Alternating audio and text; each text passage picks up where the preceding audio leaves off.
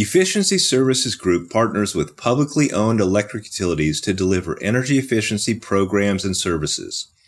ESG serves as an extension of energy services staff, bringing a wealth of skills and experience to provide direct install programs, customer care kits, field auditing and inspections, utility staff training, and reporting for Bonneville Power Administration customers and California utilities. Learn more about how ESG can benefit your energy efficiency organization at efficiencyservicesgroup.com. That's efficiencyservicesgroup.com.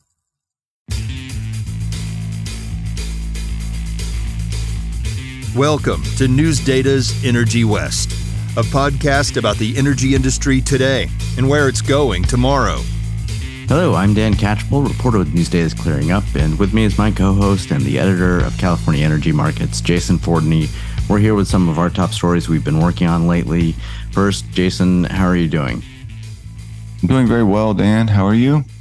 I'm good. I'm great. Beautiful day out yeah. here. Uh, just got back nice. last, late last night or early this morning from uh, Central Washington. My wife and I and some friends went out to see a show at the Gorge in um, in George Washington, the humorously wow. humor humorously named um, George Washington. But uh, yeah, the the Gorge at George. It's this um, amazing concert venue along the Columbia River. It, it, overlooks the river. It's in the Columbia Gorge.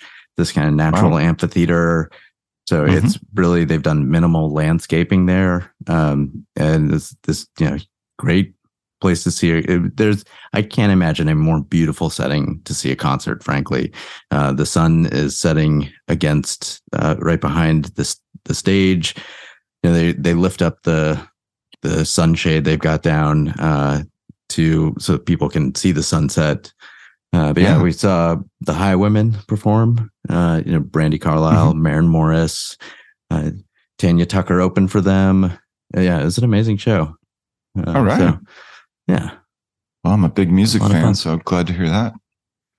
Yeah, if you're ever up here this way, uh, you should definitely, uh, if have a chance to, if you have a chance to take in a show there, you should. It's really, yeah, just like I said, there are really few, if any, other venues quite like it. Yeah, it sounds like it. Reminds me of uh, Red Rocks a little bit. Yeah, yeah, I've heard it com- compared to there. Um, mm-hmm. they I've never been, uh, but I, yeah. So, I, but I've heard it. People compare it to there. Yeah, natural, natural setting, natural amphitheater. Yeah, very nice. Well, so uh, what do you what do you have for us this week? Well, I was going to talk about California's climate goals. Where will the power come from? from my bottom lines, um, taking a look at a report from the Pacific Research Institute and then um, the latest round of CAISO interconnection process reforms, which sounds um, technical, but uh, yeah, big problems with the interconnection queues in CAISO that they're working to resolve. So, be talking about that a little bit. How about you? All right. Well, so I've got a couple stories here I want to talk about together about uh, regulators, state regulators really um, drawing a line and sticking to it in terms of pushing companies to file substantive uh, clean energy transmission plans or transition plans. Yeah. And then uh, I've got another story about high prices in Washington's uh, carbon cap auction program. All right. And first, we should remind listeners there's still a little bit of time left to uh, sign up for our upcoming webinar, June 22nd, 23rd, on resource adequacy in the West and all the challenges facing the West and how we'll, how we're going to solve those. So for more information on the uh, great lineup that we have for the webinar, go to newsdata.com slash CONF. That's the letter C O N F. And uh, you can find out all information there, including how to sign up. So, Excellent. Well, I'm going to uh, go ahead and get us started with uh, there's two stories actually here. That one that my colleague Greg Mason wrote about Oregon regulators and Northwest Natural Gas Company and then uh, one that I wrote about up in Washington with Washington regulators and Puget Sound Energy. But both these stories are uh, showing that you know, state regulators are, at least in Oregon and Washington, are getting serious about expecting substantive planning from utilities in terms of how they're going to decarbonize. So in Oregon, the uh, regulators on the Oregon Public Utility Commission they rejected most of the long-term resource planning strategies outlined in Northwest Natural's 2022 Integrated Resource Plan, which is uh, well, as it implies there, that's the long-term plan that utilities come up with for how they're going to evolve to meet demand and uh, in a cost-effective, you know, uh, responsible way and meet mm-hmm. all the mm-hmm. other you know, regulatory requirements that uh, are expected of them as utilities. And so they, the regulator said uh, the company's proposals are rooted in uncertainty surrounding decarbonize, decarbonized fuels, and they really just don't have a sufficient assessment of the risks or uh, electrification alternatives. And I mean, they were they were pretty pretty uh, candid with their assessments here, and yeah. you know, the the chair of the the commission here said that it kind of reminded her of just like how vague plans are about talking about uh, long term like nuclear projects coming together in years and years from now. Just saying like I, I feel like I've got more information about you know, a reactor that might be built uh, 20 years from now than this plan. Uh, and they did approve some of the short-term action plans, uh, like replacing various parts of the system, like their liquefied natural gas facility, some upgrades that are needed there, costing you know uh, upwards of fifteen million dollars. Uh, their LNG facility in Portland, but really that long-term stuff uh, in terms of how this company is going to comply with Oregon's requirement that by 2050 natural gas utilities are providing up uh, at least 30% of their fuel is coming from renewable natural gas and you know other yeah. decarbonization requirements and they just uh yeah they said they this just not sufficient planning here and the the problem for the utility is that then if this isn't without the approval or the acknowledgement from regulators when they go to put uh, investments into rate recovery requests they cannot use this as validation for that. They can't point to it and say, look, you signed off on this. We made these investments. And so now we're coming back to, you know, say, hey, make sure that we followed through on what you you said was a good plan. So they can still, you know, make the investments, but there's no there's much less guarantee that they're going to be able to recoup their uh, wow. expenditures in in rates. So there's, you know, this is very significant. It does uh, and if there's you know there's always cynicism out there about well okay we you know legislators pass these very aspirational requirements. How's this going to actually work out in, when it comes down to enforcing it uh, on the regulatory level? And there's a this is a pretty remarkable line that the oregon regulators are drawing.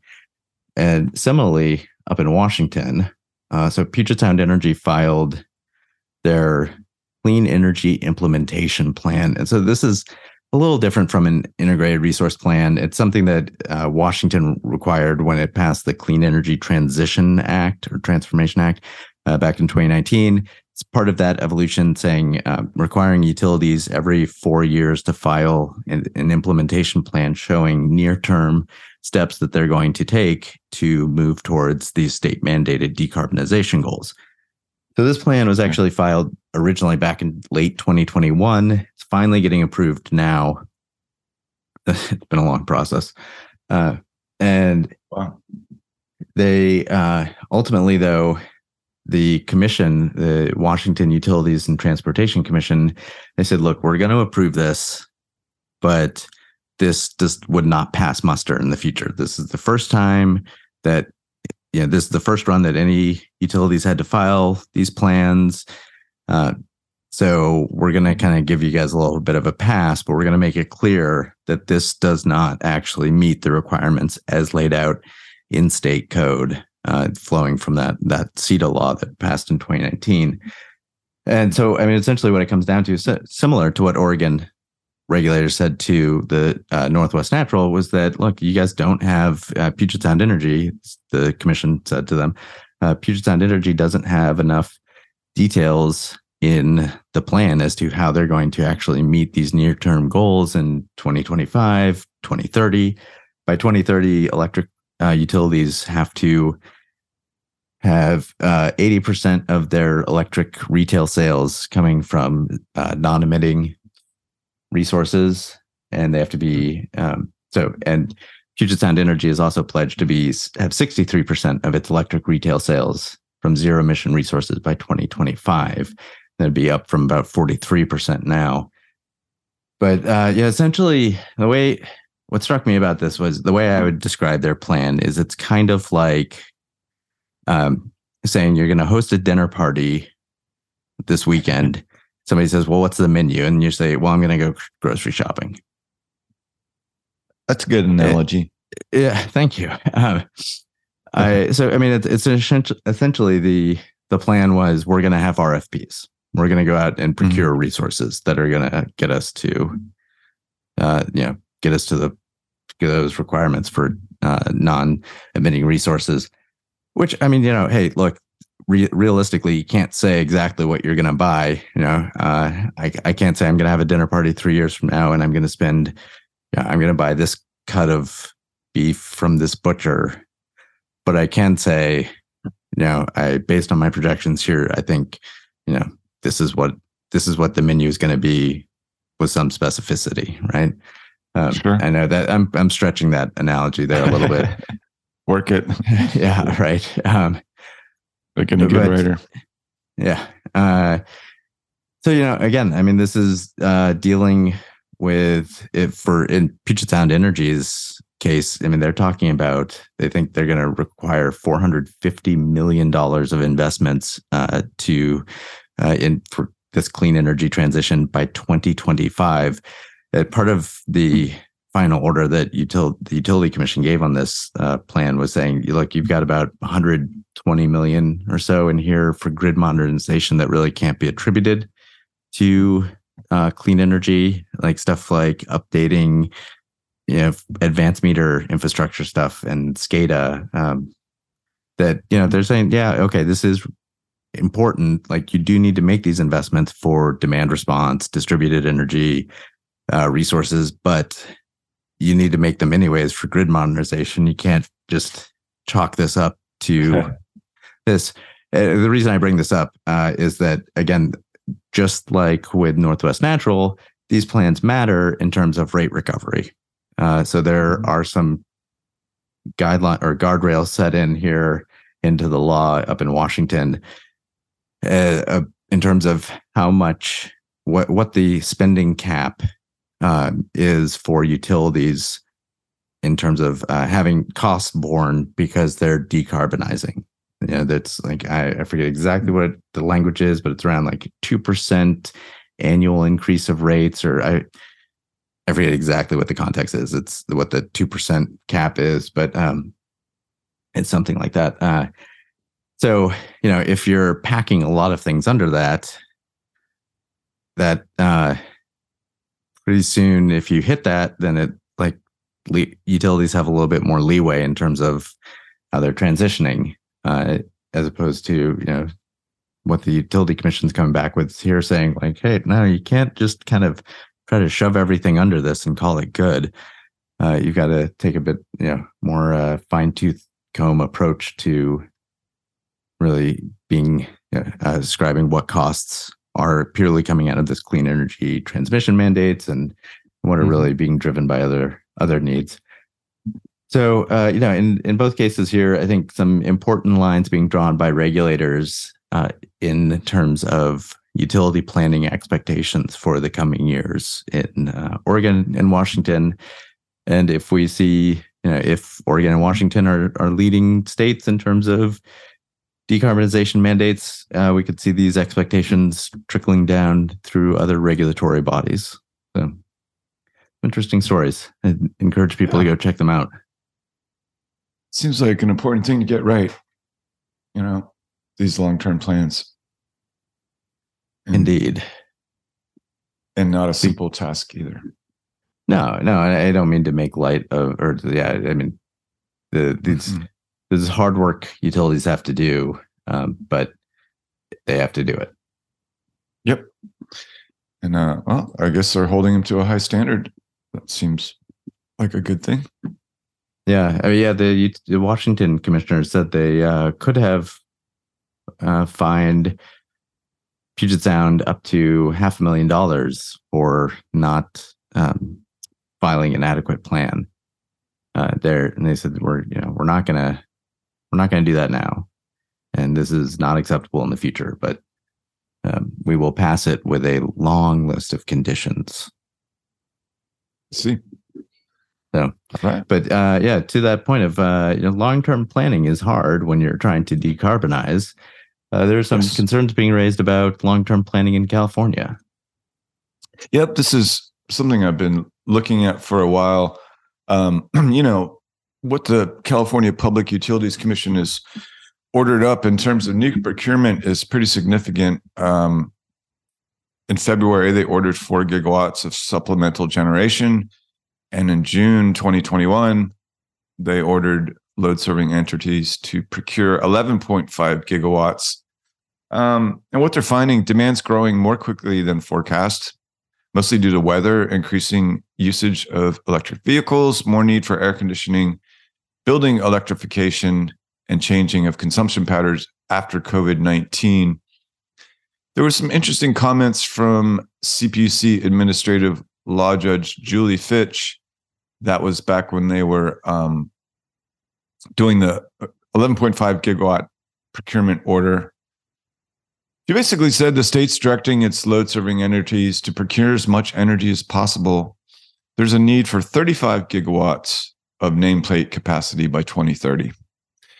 For comparison, the entire grid right now is about 80 gigawatts. So needing 35 gigawatts seems pretty significant. Here's the quote Even if all the incremental resources ordered to date were to come to fruition, that procurement would meet only roughly half of the additional resources needed by the end of the decade. So, looking at this, it seems to be um, very much a catch up situation California is in. And then, uh, as I said in the column, you know, I think it's fair to say it's been a little bit haphazard. You know, back in 2017, the state didn't think it had enough power. Now it's really scrambling. And then, of course, the decision to reverse the retirement of Diablo Canyon. And then I took a look at a new report. It's called Sapping California's Energy Future from the Pacific Research Institute, which is fair to say is a fairly conservative, um, I won't say anti California, but they have entire sections of their website talking about reforming California. It has been around for a while, but they did a study saying that the state will be about 21% short of the required power to meet zero emission vehicle requirements. The deficit will be greater when other mandates, such as prohibitions on gas powered appliances, are figured in. Uh, they note that Californians are requested to not charge EVs at you know peak demand times between 4 p.m. and 9 p.m. during times of tight supply. So yeah, when you're asking people not to charge EVs, um, not on a regular basis, but at least you know a couple times a year, um, you know, raises questions. So uh, yeah, according to the study, which you can find on the Pacific Research Institute website, California will require a 21-fold increase in electricity to charge EVs from 2,753 gigawatt hours in 2022 to 59,000 gigawatt hours in 2045. Um, here's a quote from the study It's highly doubtful that California will be able to meet its government imposed renewable energy transition deadlines unless, based on our calculations, the state expands its annual addition of alternative sources by 86%. I guess no, um, no secret here that um, to meet these clean energy goals, we're going to need a lot of procurement. And then you have you know supply chain issues other things factored in and also i direct readers to our potomac last week where jim robb from NERC, North American Electric Reliability Corporation, said there's unquestionably greater risk to the system now than 10 years ago. The 22 reliability assessment for 2023 to 27 shows high risk of supply shortfalls at normal demand peaks in WECC's California, Mexico area.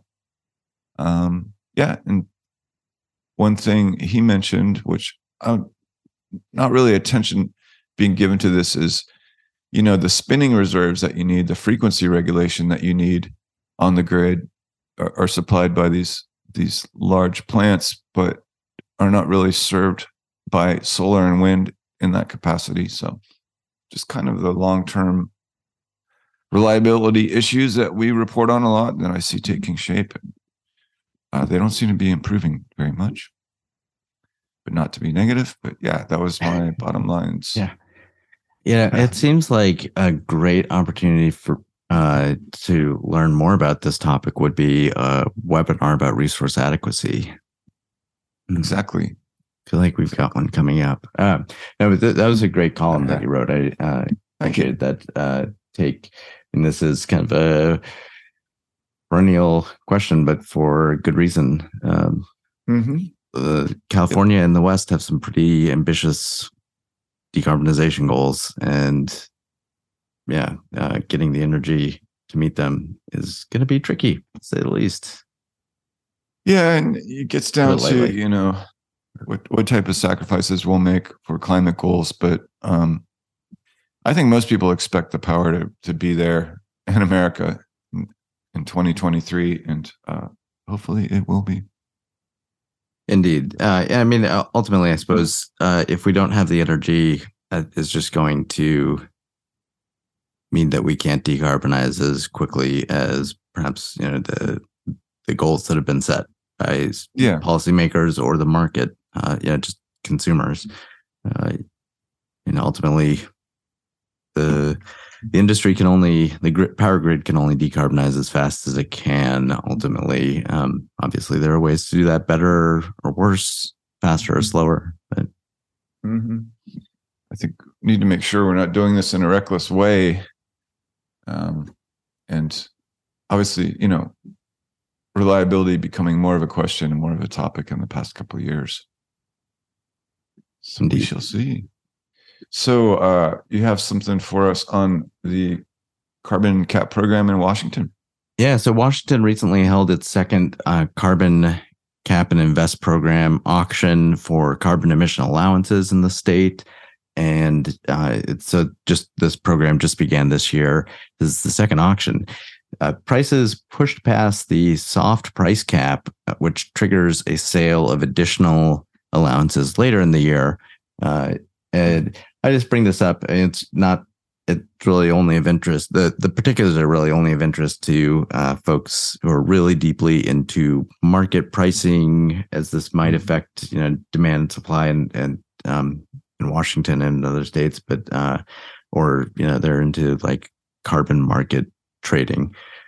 The yeah. the interesting thing though that I thought was uh, somebody I spoke to, uh, uh somebody's uh, follows the energy price markets uh, was saying, you know, those she was surprised to see the price push past the um, soft price cap this yeah. early, uh, and yeah, so to trigger the sale of additional resource or additional allowances, you just need to go one cent past, or I, I guess just even hit the price cap.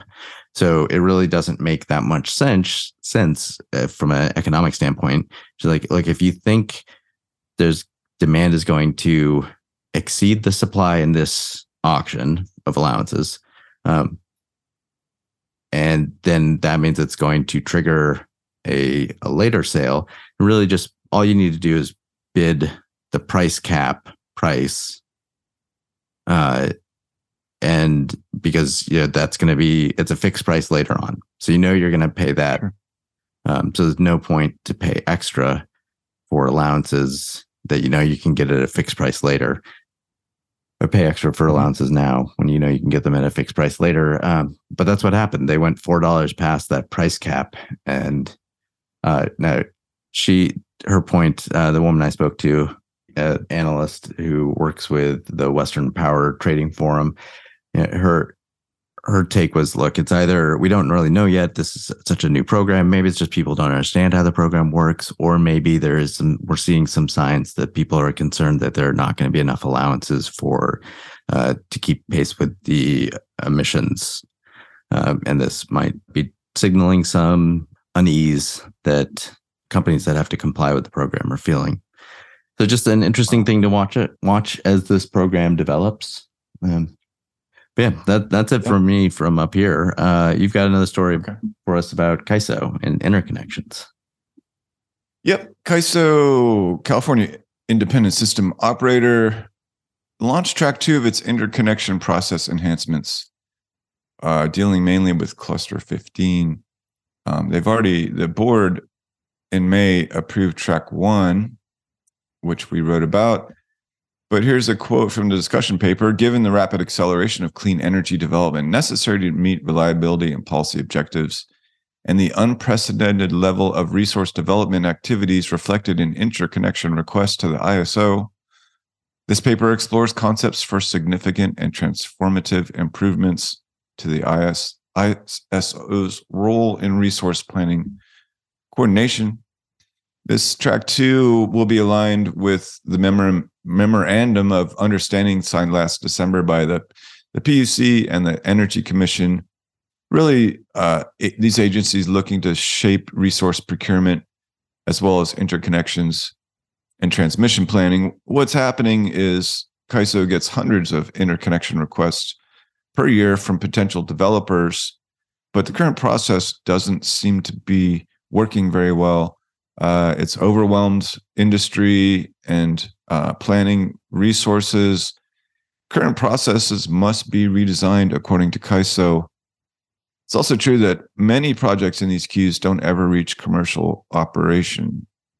So the current processes for managing the queue do not facilitate a timely development process. A number of projects remain in the queue without indication of their near term viability. Uh, they're talking about a number of reforms such as prioritizing interconnection in zones where transmission capacity exists or new transmission has been approved, and limiting the amount of studies to reasonable capacity volumes that align with state resource planning. Also, contemplating alignment of interconnection and transmission plan deliverability processes and load serving entity resource procurement functions, which doesn't sound like an easy thing. And in this paper, which you can find on the CAISO website, they put up three concepts for discussion, including a qualification process for determining projects studied for full capacity delivery status and an alternative study path for all others, as well as a process whereby LSEs and other off-takers select projects for study as an indication of commercial interest in advance of their cluster studies. And then finally, they're looking at a possibly selecting projects for interconnection studies through an auction. So this will be an ongoing stakeholder initiative. They had a meeting June 7th. They formed two working groups, one to address the volume interconnection requests and another to discuss existing projects in the queue. They're hoping to get track two to the Board of Governors by the end of the year in December. And then I guess it'll go on to FERC. But yeah, another topic we've been hitting here fairly regularly is the interconnection queue, not just in CAISO, but across the country. And uh, if we're going to get this renewable energy online, something we need to work on. Looks like CAISO's on top of it so far. So, well, as yeah. always, uh, more great coverage on that topic from you guys. Uh, you really you. Uh, appreciate it. Uh, the coverage yeah. you guys do of all the Kaiso interconnection issues and more. But uh, for now, uh, that's that's it from me, Dan Catchpole. Thank you for listening. Please rate and review this podcast wherever you listen. Uh, you can find me on Twitter. I'm at D Catchpole, and Clearing Up is on Twitter at CU News Data. That's the letters C U News Data. Yep, CEM California Energy Markets. It's also on Twitter at CEM News Data. I'm on Twitter at Fordney Energy. I'll see you there. Thanks for listening, everybody. We'll see you back here next week.